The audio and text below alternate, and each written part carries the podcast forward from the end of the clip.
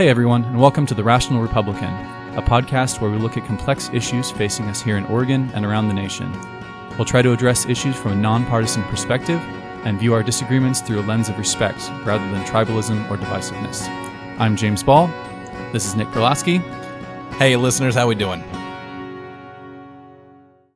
Today's podcast is brought to you by ProLift Doors of Portland. ProLift is your one-stop shop for residential and small commercial garage doors, from openers, springs, and rollers to full reinstalls. They offer same-day service on all garage door repairs with no extra charge for evenings or weekends.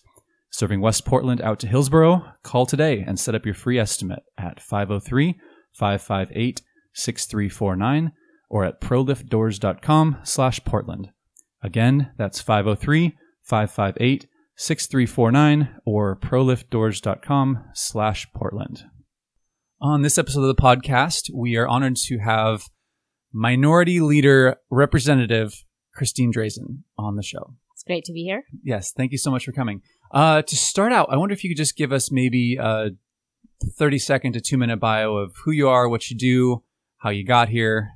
Two minutes. Eh, Yeah. however long you want to take. I am originally a Southern Oregon girl and have lived up in the Clackamas County area for about 20 years. And Representative Bill Kennemer retired after serving for a very long time at different levels of government.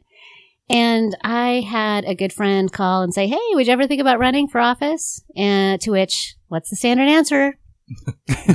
you got to be kidding, right? Um, what?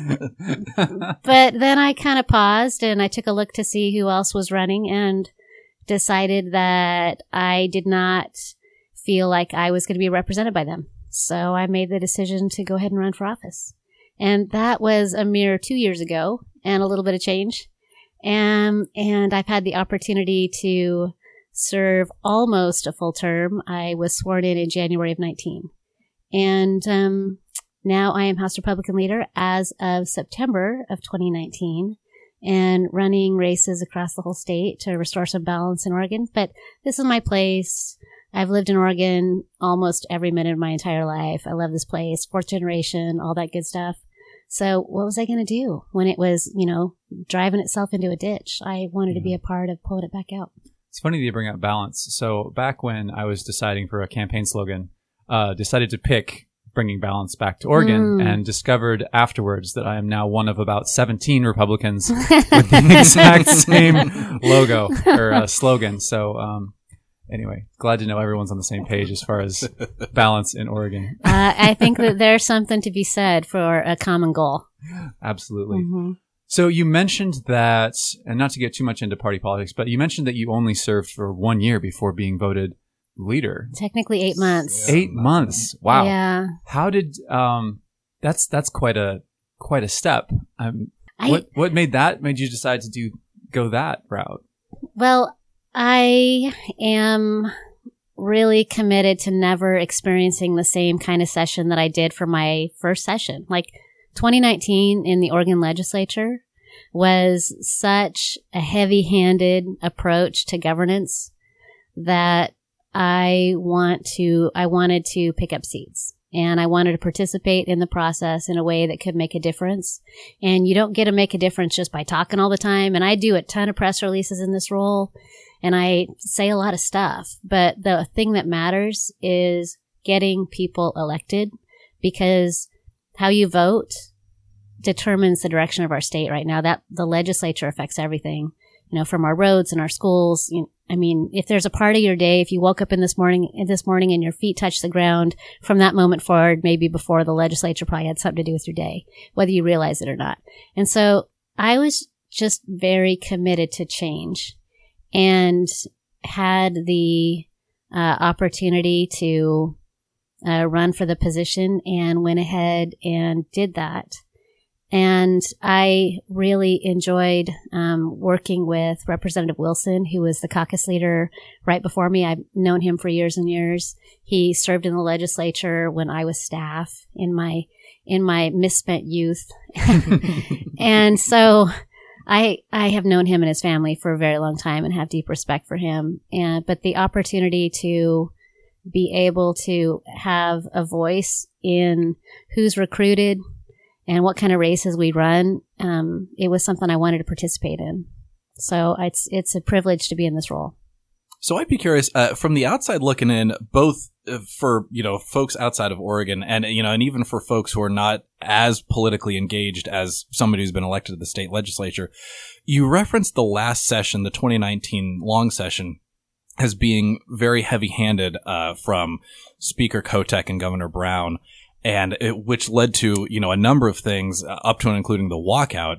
And I think that's the thing that a lot of people see, and a lot of people see, you know, Oregon Republicans are just falling down on the job and just, you know, running away, hiding and scared.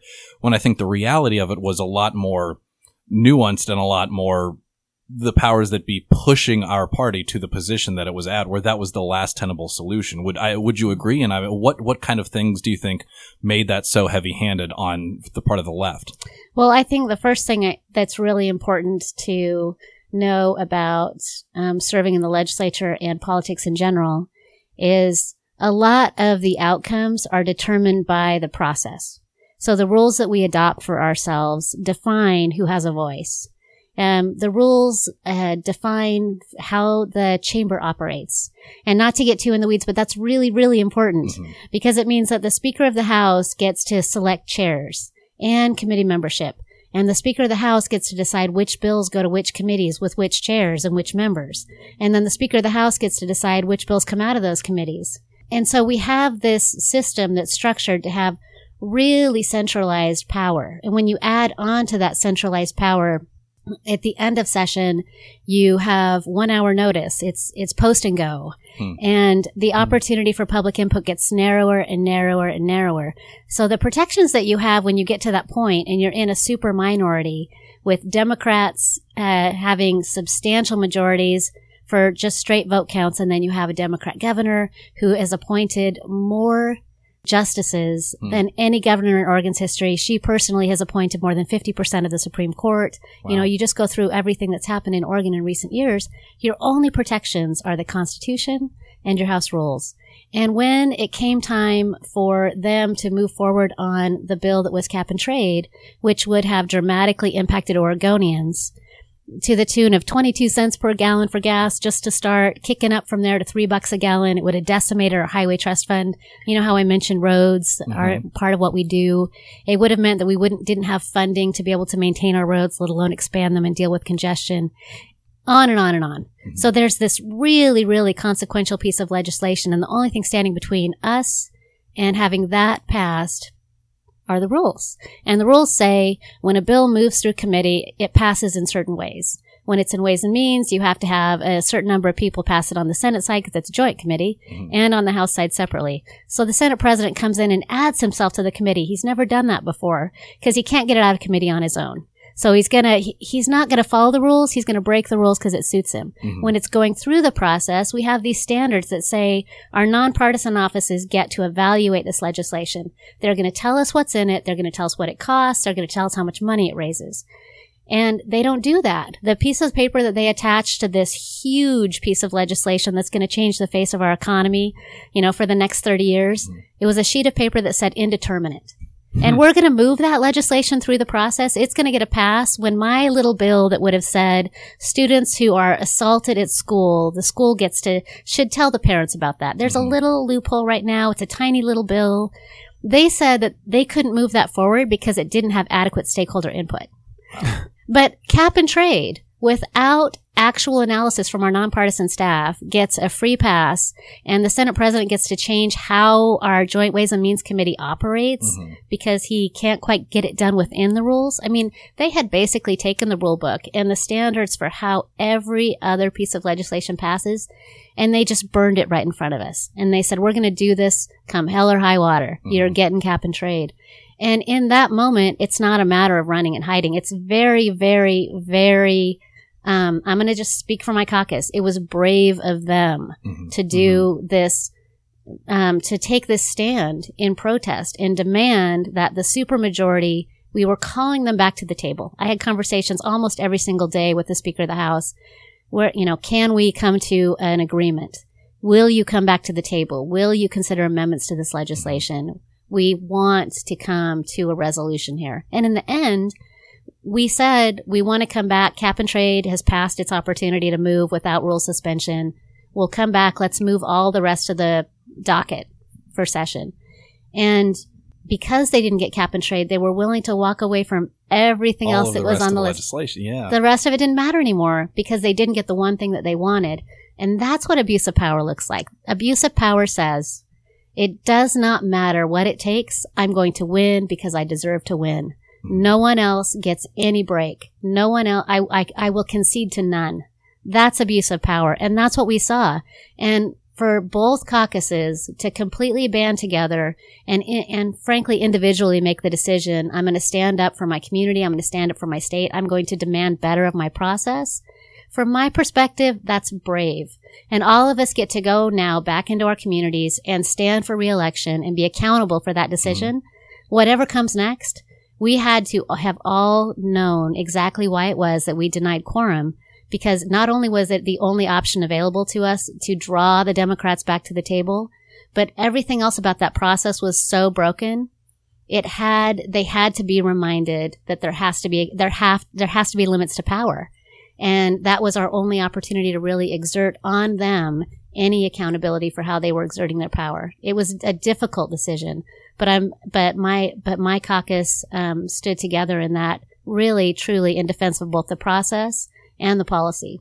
It's really interesting. I remember reading articles about that afterwards, and the the media, of course, said when it was interesting that you point out that the Democrats you offered to come back to push through the the remaining docket, and but the articles I read all said, "Oh, it's because of the Republican walkout that we couldn't get funding for this." There was this other thing that was I, I forget what all was on the docket, but they they blown they blamed all of you Yeah. for that. It's funny eh, because recently, when we had the most recent special session, that was the one day special session where the presiding officers made the decision to not take public testimony. We railed on them about that. We couldn't believe that they had made that decision, but as the presiding officers, as I mentioned, that's the level of power that they can exert within our rules. They, when they got public pushback on not having taken any public testimony on any legislation during that session, they blamed Republicans. And it was the first time that that the media pushed back against that. There was an op-ed in the Oregonian and that op-ed said, you gotta be kidding me, right? You, you guys made the decision not to take public testimony and now you want to tell, now you want to say that the super minority Republicans refuse to accept uh, public testimony. That is ridiculous. So there was a little bit of, uh, accountability there, but traditionally, uh, the media takes kind of, um, kind of at face value uh, whatever the supermajority sort of feeds them, kind of regardless of the facts of the case. There's other things kind of interesting that I've been posting publicly about is now in the, in the light of Black Lives Matter and the fact that we're at coming on 90 days of protests in downtown Portland. This is a very left wing movement. I mean, most of the people there are calling for, I mean, they're, they're left wing folks. And they completely miss the fact that Democrats have been controlling the state for the last 30 years. Yeah. And they will complain about Trump and blame about Trump in the last three and a half years has not done the damage that 30 years of Democrats has in, their inaction on the way in the light of uh, of Black lives and police brutality. And it's just like, how do you guys not see that it's the people you claim to be on the side of are the ones who could have done something about this decades ago, Absolutely. and nobody like nobody seems to make that connection. yeah, we had not updated our statutes around what's permissible for law enforcement since the 70s. Wow. And that, I mean, that's overdue. hmm that is appropriate to look at those statutes and say, you know what? We have a completely different sense of what com- community policing looks like. And in reality, if you, when I was talking to folks in the law enforcement community, they didn't abide by what was allowed in statute. They followed the court cases. And so training has progressed dramatically from the days of what was permissible in Oregon statute but the Democrat supermajority didn't even bother to update Oregon statute to align with court cases. That is how little they were being responsive to minority communities and and their concerns related to policing. And so um, I supported the police accountability measures that moved through the recent special sessions because not only were they necessary, uh, but they had they had arrived at the legislation that came before us in a way that drove people to the table and to consensus on that legislation, and um, and I really do think it was it was a it was a model for how we can move forward together on those very very difficult issues that we Mm-hmm. have to address as a community and a state. I don't think that being for police accountability is necessarily against police. I Right. think that the narrative right now has become if you're for police accountability, you must be against police, or if you're for black people, you must be against police. If you're for police, you must approve of everything that police do. And none of those things are true. Like you can, I, I'm with you. I, I've been talking with, um, Xander, who's been on the podcast a couple of times. Regular listeners will know who I'm talking about. Uh, oh, and he's Do we been have down. regular listeners? These poor people. We have a couple, three or four. Um, and uh, but talking to him because he's he's more of a liberal Republican, for lack of a better term, as as our as I sometimes can be. Uh, he's been down to the protests and ta- is very vocal about police brutality and, and what's been going on down there. Working with him about like how can you how can we as Republicans do something rather than Yeah. just we- there was a back the blue protest, counter protest, whatever, and somebody ended up pulling a gun on the Black Lives Matter people. Like, guys, that that is the opposite of what you should be doing. Mm, This you're not helping anyone, much less the police, by a having a, a rally in the middle of the Black Lives Matter, who they're going to take it as a threat, and of course you're into fights and all sorts of stuff, and somebody's going to get shot at some point. And Somebody then- did in Wisconsin. They, yeah, the guy, seventeen year old, brought an AR-15 and killed two people in Wisconsin, which is like that's It- and it's going to happen in Portland. yeah. It's going to happen in Portland, and it's just we've gotten to such a place in our public discourse where if you make a statement halfway to one side, you're already you're labeled as an extremist, and there's there's almost no room for middle ground or any sort of nuance or you know hey i support the police but i also think that they shouldn't have carte blanche to do whatever they want and i support black people but the Black Lives Matter movement is run by a bunch of like really bad people who actually want to destroy the, the country. And not hyperbolically, but yeah, actually want to tear down the fabric of the country. I'm not, I don't support that, but yeah. do support black people. But I do think too that I do think that uh, what has what I have begun to understand is that the police want to work with other professionals that really care about the community too. Like they don't want the bad apples in their numbers. They want to be sure that there's accountability. They they want they want for, they want a clear path for people that make them look bad uh, to not wear the uniform or carry the badge anymore or the gun. And so I really view uh, the law enforcement community as um, as partners trying to figure out a path forward. I think that's the thing about the difference between politics and policymaking Hmm. is that politics is going to tell you what the people want to hear. Policymaking is going to get you what the people need if you bring the right people to the table. And that was the problem with overreach and abuse of power and a supermajority concept where it's all one side. The people you bring to the table are different variations of yourself. Mm. And what we need to bring to the table are people that run the full spectrum of who's impacted and stakeholders who care about issues. And you will come to a better policy uh, the more voices that you're willing to listen to. And and I think that as we move forward, that the more we get past the politics of this moment and are able to create policies that are responsive to where we need to be, you know, for the next 20 years. Hopefully it won't take them that long uh, to review some of this stuff next time. Um, I think that you or get 50 years. I think you get to that when you can dial down the heat a little Mhm. bit and take people who really want to make a difference and and give them a voice. And I am uh, honored to be able to have a vote. And I was talking to somebody on this issue, and they were asking me um, when I was going to release a statement. and it was right after Joy, George Floyd had pat, had had been killed, and I was struggling with how to respond to that. Not as a person, as a person, I was horrified, Mm-hmm. but I feel the weight of being a House Republican minority leader in the state of Oregon. That what I want to do is uh, bring peace and be a bridge. And what I don't want to do is um, speak too quickly or speak for people that should be able to speak for themselves. Mhm. So I was, I took some time to decide how I wanted to approach that issue and what I wanted to say and, um, and sort of processed myself among, among people that I, that I, that I trust, that I want to know what their experience is as people of color and, and sort of what they would be looking for from a politician in this moment. Uh, because I think the people who's the people who need to be heard right now are not necessarily electeds.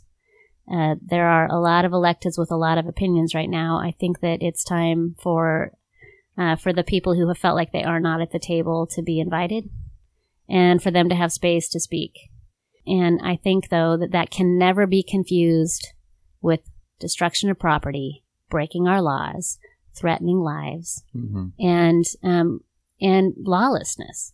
There, there is a chasm, an appropriate chasm between those two things. There's not a bunch of gray where you were, uh, you know, like a peaceful protester, and all of a sudden, you know, you found a rock in your hand and you were throwing it at somebody's head. That doesn't happen. Right. Like that is not.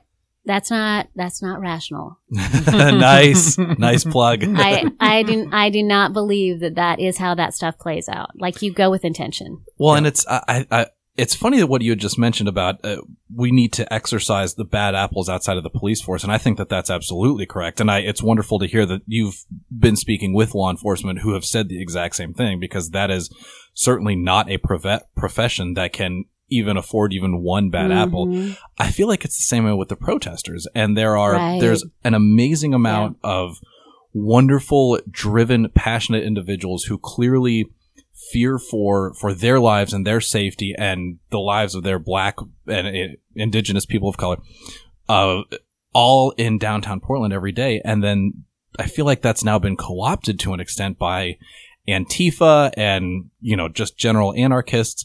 And I feel like these protests are also they're kind of in the same boat of you you can't have one or two bad apples in the protesters because now the conversation has shifted from how do we fix the policing of our minority communities to if you're a Democrat, you're carte blanche, support everything that's going on. And if you're a Republican, you say, well, you know, there's just, they're rioters and looters. And on both sides, the message has gotten lost about the actual reforms that need to be discussed and then enacted into law. Mhm. And I feel like that's, it's just kind of a shame that we've now let the narrative slip away from some of these really important, really Mhm. difficult conversations that need to happen. I'm Oh, going to admit that I thought when we passed uh, the first round of police accountability measures, I naively thought that that mattered to Hmm. people.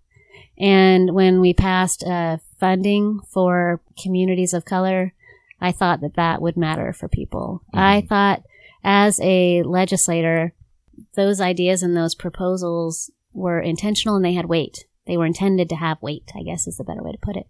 Um, but it really didn't stop anything in downtown Portland.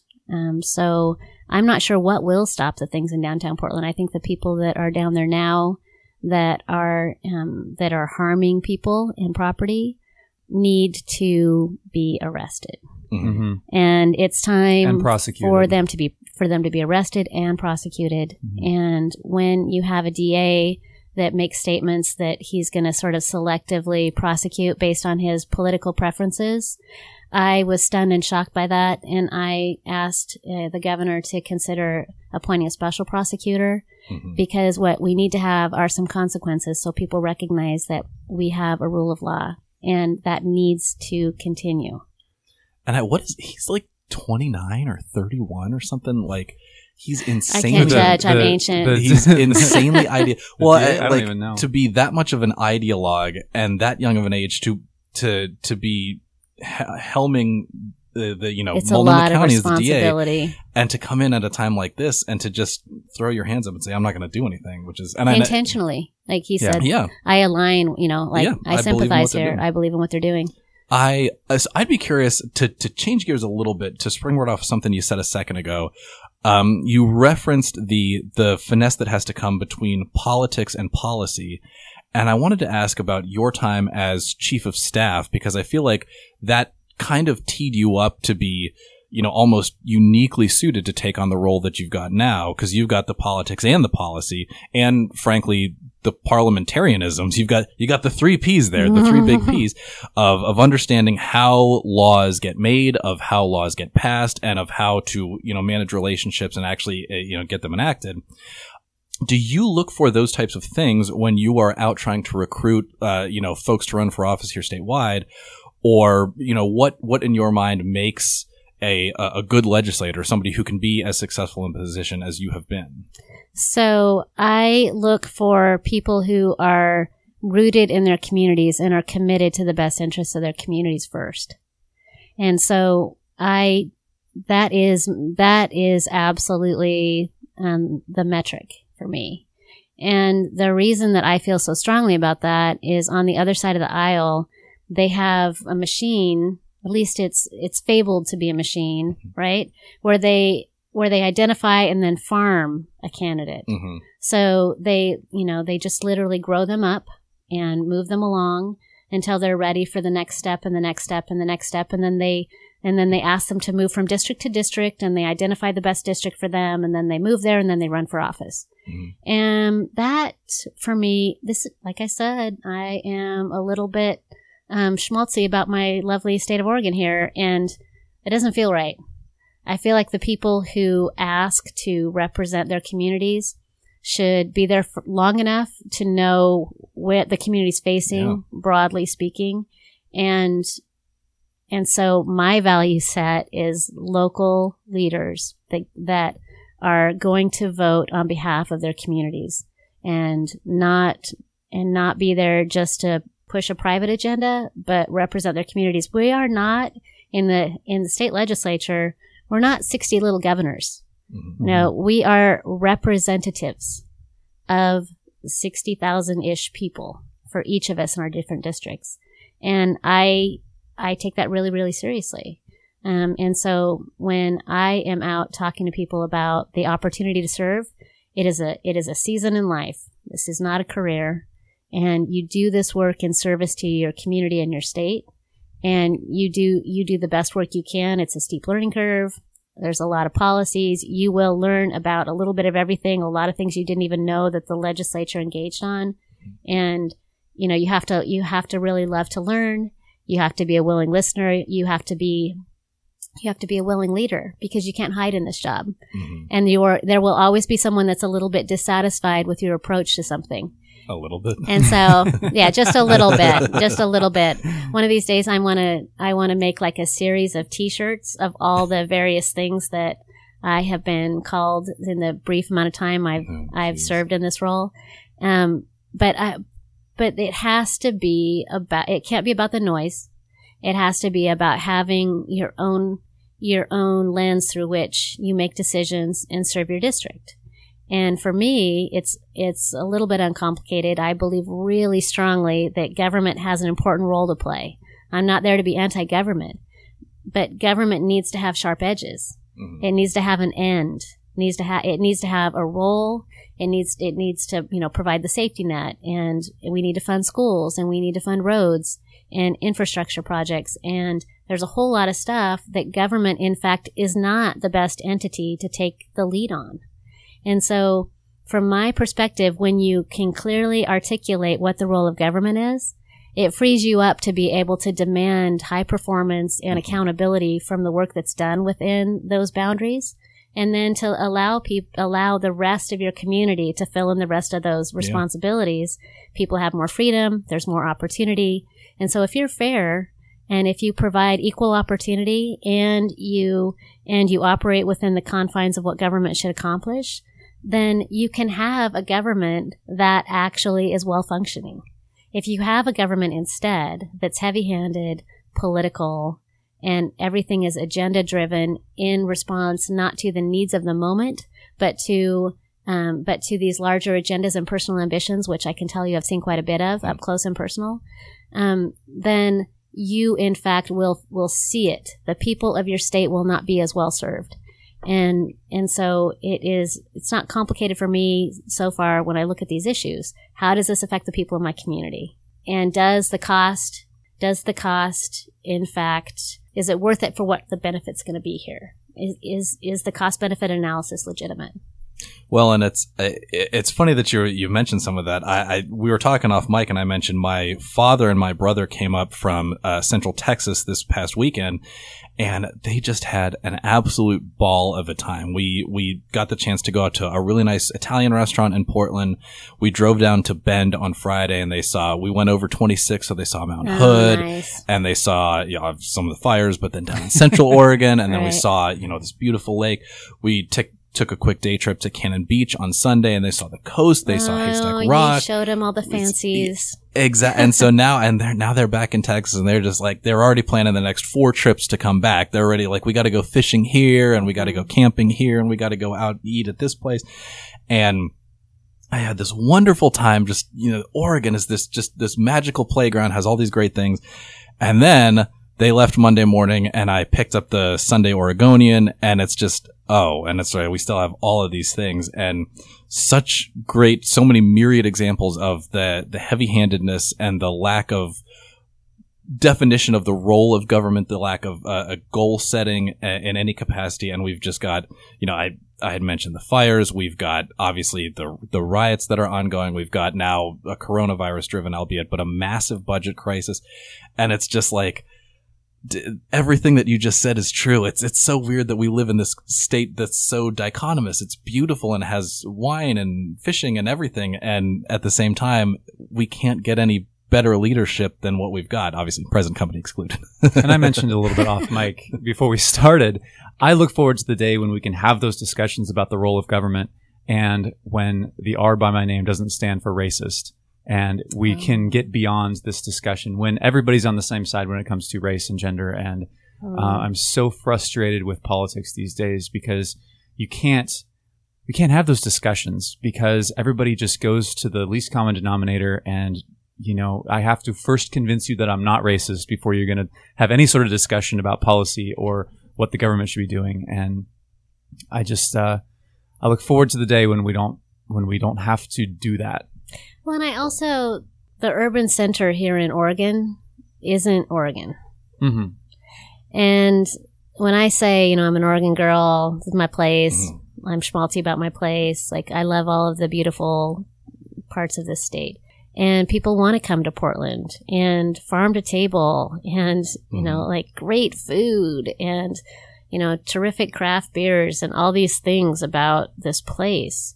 And it's not, it's not quite kind of worked out its challenges for how do you give people a voice mm-hmm. without allowing them to crush the rights of other people by, mm-hmm. you know, vandalizing their property or whatever. That doesn't seem complicated to me. But in Portland, it's complicated.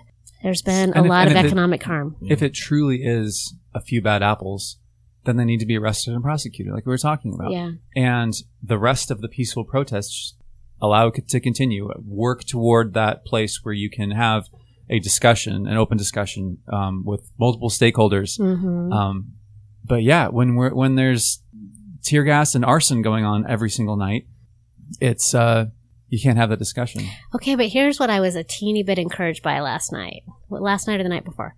Deborah Kafoury. Deborah Kafoury. She said, folks, there's kids there. hmm Go somewhere else. Go somewhere else. She actually played a role in preventing harm Hmm. to somebody. She spoke up. She said, I want you to consider these facts. There are kids at the place you're planning to go tonight. They are not, uh, they're not incarcerated. That's actually where they live. Reconsider. Think about the kids and their families. Do something else. When she did that, it changed what happened next. The hmm. leaders in Portland have the opportunity to communicate with their community in a way that can be productive. I am sure of it, and I'm sure they're trying, and I can't imagine being in their shoes. Let me be honest. I cannot imagine being in their shoes. But Deborah Kafoury's efforts improved the situation. Hmm. I actually they uh, it was a, uh, a week ago or something that they that they set the Multnomah County building on fire, and she said a similar statement after that. She said, "This is the the home of all these services that the county provides. We exist to serve Yeah. the you know Multnomah County and the citizens of Multnomah County. Please stop doing this. And I I volunteer for a budget committee for Multnomah County. I've had meetings in that building every week for the last four years, or you know, for sometimes of the year, and. I was I disagree with Deborah Kafoury on a lot, both philosophically and in terms of like leadership style. But I was, uh, to your point, I was very, I almost taken aback by it. It's just like, hey, this is a a positive statement that you know some amount of condemnation from somebody on the left. It's not just me and James, you know, harping on our podcast here. It's somebody who's actually saying, look, this is we work for you. This is you're you can't accomplish. This is your building. by- yeah, Yeah. This is here to doing? serve you. And, and I hope to see more of that.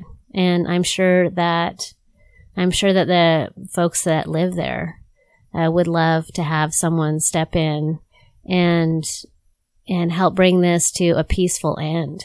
The Justice Center's in my district. Oh, Yeah. Yeah. Not not that building that you're talking about, but yeah, Right. the Justice Center, where yeah. the epicenter of a lot of what's going on. So Wow. it's been. I live ten blocks from there. It's good Uh, times. I'd be spe- speaking of good times. Uh, I'd be curious for your thoughts. Uh, you ran the Oregon Cultural Trust, and Technically not. oh no, I'm sorry. What was the? I ran, I know this is like a, a dis, an important distinction to me, but nobody else is going to understand it. so the Oregon Cultural Trust is a fund that people donate to that gives to culture. Okay, I ran the Oregon Cultural Advocacy Coalition, which are all of the cultural nonprofits that come together in support of sustaining and preserving Oregon's arts, heritage, and the humanities. okay. That's uh, well. I appreciate you making that distinction because that's. I'm not that bright, and I wouldn't know that. So, Well, they sound No, so similar. the, the names of the organizations sound really similar. But I, I wanted to ask because that's something that, uh, frankly, Republicans are not tech like, generally associated with. I, I, my wife and I go to Broadway across America. We go see the, all these musicals all the time. Oregon has a wonderful symphony that plays at the Schnitz. There's uh, you know, all kinds of art. I could, well, when I worked out of a building, now everybody works from home because coronavirus, we could see the art museum from right out of our building there. And uh, I would just be kind of curious for your thoughts, a on you know what that was like and why you chose to go that direction for yourself, but b what you think you know if you think it's worth it for Republicans to try to engage in something that we don't really engage a lot in, and ha- you know what what benefits might come from that. Yeah, I'm going to tell a personal story really quickly then. So I was a kid that was um, raised in rural Oregon. So um, small town rural Oregon and not, I didn't have parents that were farmers. You know, we weren't land rich or anything, quite poor actually. And we moved a lot.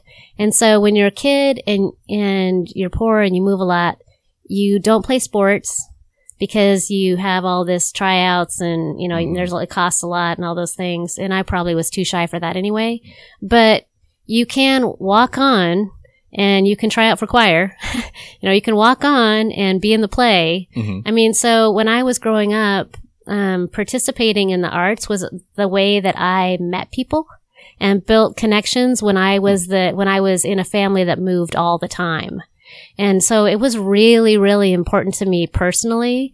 And it was like the thing that you remember, uh, that really kind of roots you Mhm. and anchors you as you're kind of uh, going through a lot of change. And so as a human being in this world, I have a lot of appreciation for the value of the arts in schools. And um, and as an adult, when I was chief of staff to the Speaker of the House, this is going to seem a little bit like a funny connection, but when I was chief of staff, when Republicans had control of both chambers, they created the Oregon Cultural Trust.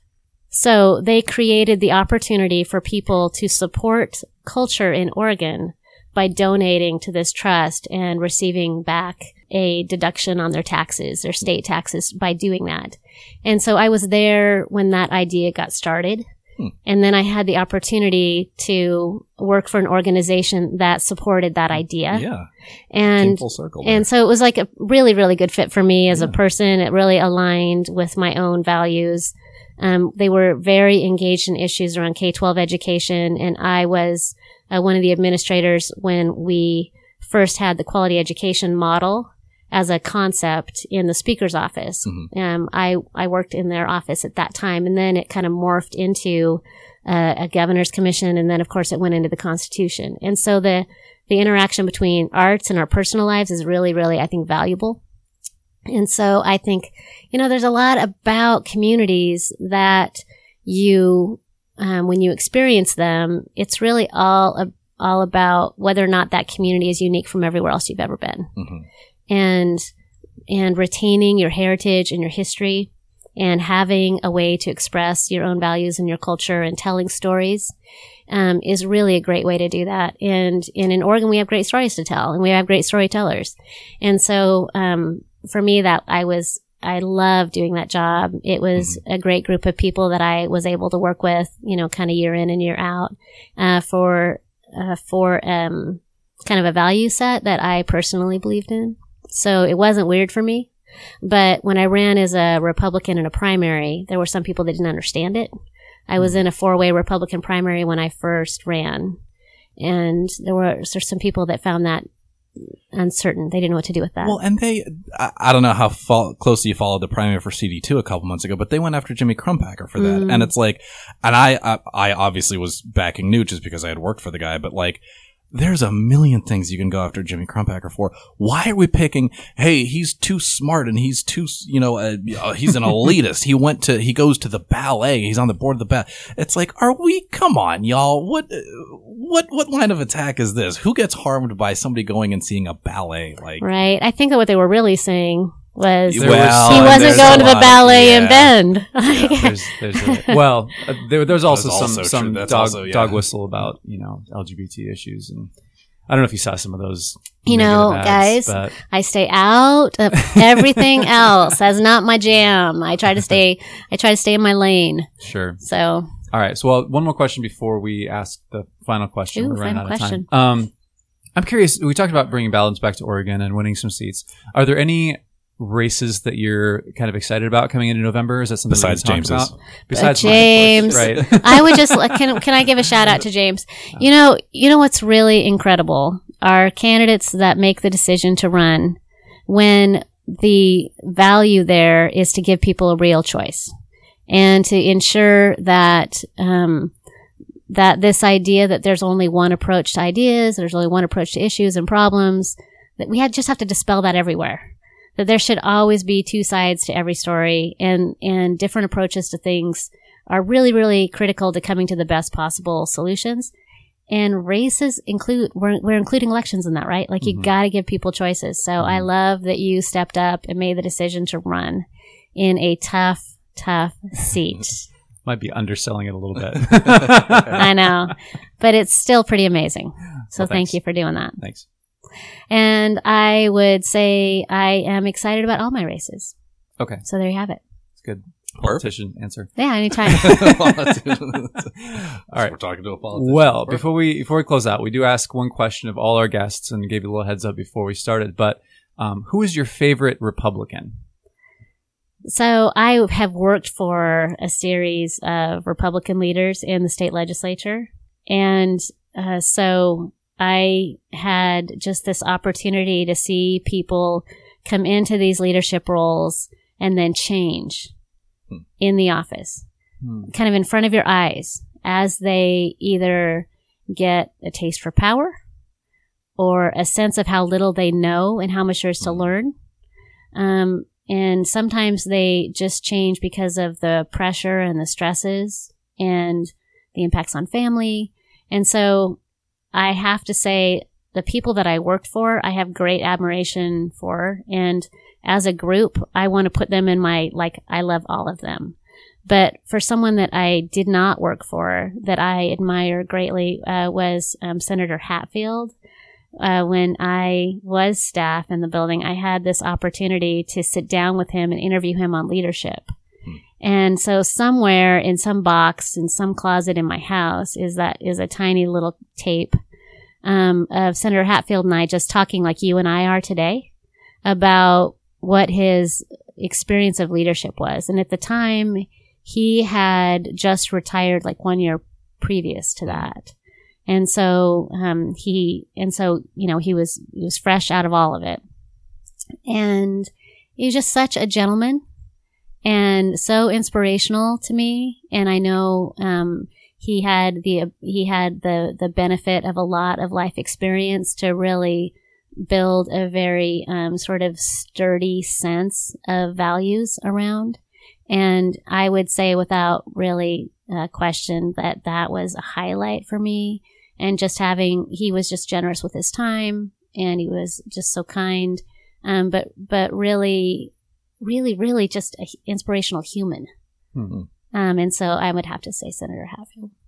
Very cool. That's a solid choice. I honestly, the most recent episode before this that we did was with the chair of the PPS board, the school Mm. board, uh, who's also the officiant at my wedding, but she said the same thing. Oh, really? And I, yeah, she's somebody who is sits in her office in an apolitical position, but she just said growing up in Oregon was just some of the most inspirational, some of the greatest public service, yeah. left or right, Yeah. and uh, and it's it's great to hear that from a lot of people. yeah. Well, and I would like to, I mean, I can only imagine. I mean, he took some positions that were incredibly unpopular. Mhm. He took some votes that uh, were scathing for him. And, and, you know, history has still really treated him well because the arc of his service was so substantial and, and impactful to the state and our nation. So I, he's a great guy. Just like yours will be. On that Uh, note, I'm, I'm, I'm grimacing at that one. So you can't see my face right now, but yeah, it's On- definitely a grimace. on that note, I think we're going to end the podcast. Uh, Representative Drazan, thank you so much for coming on the show and taking the time to talk to us. And listeners, we will talk to you next time. Thanks for listening to the Rational Republican podcast. Your hosts are James Ball and Nick Perlowski. Lauren Christensen is our producer. You can find our episodes at jamesaball.com, iTunes, Google Play, or anywhere else that you get your podcasts.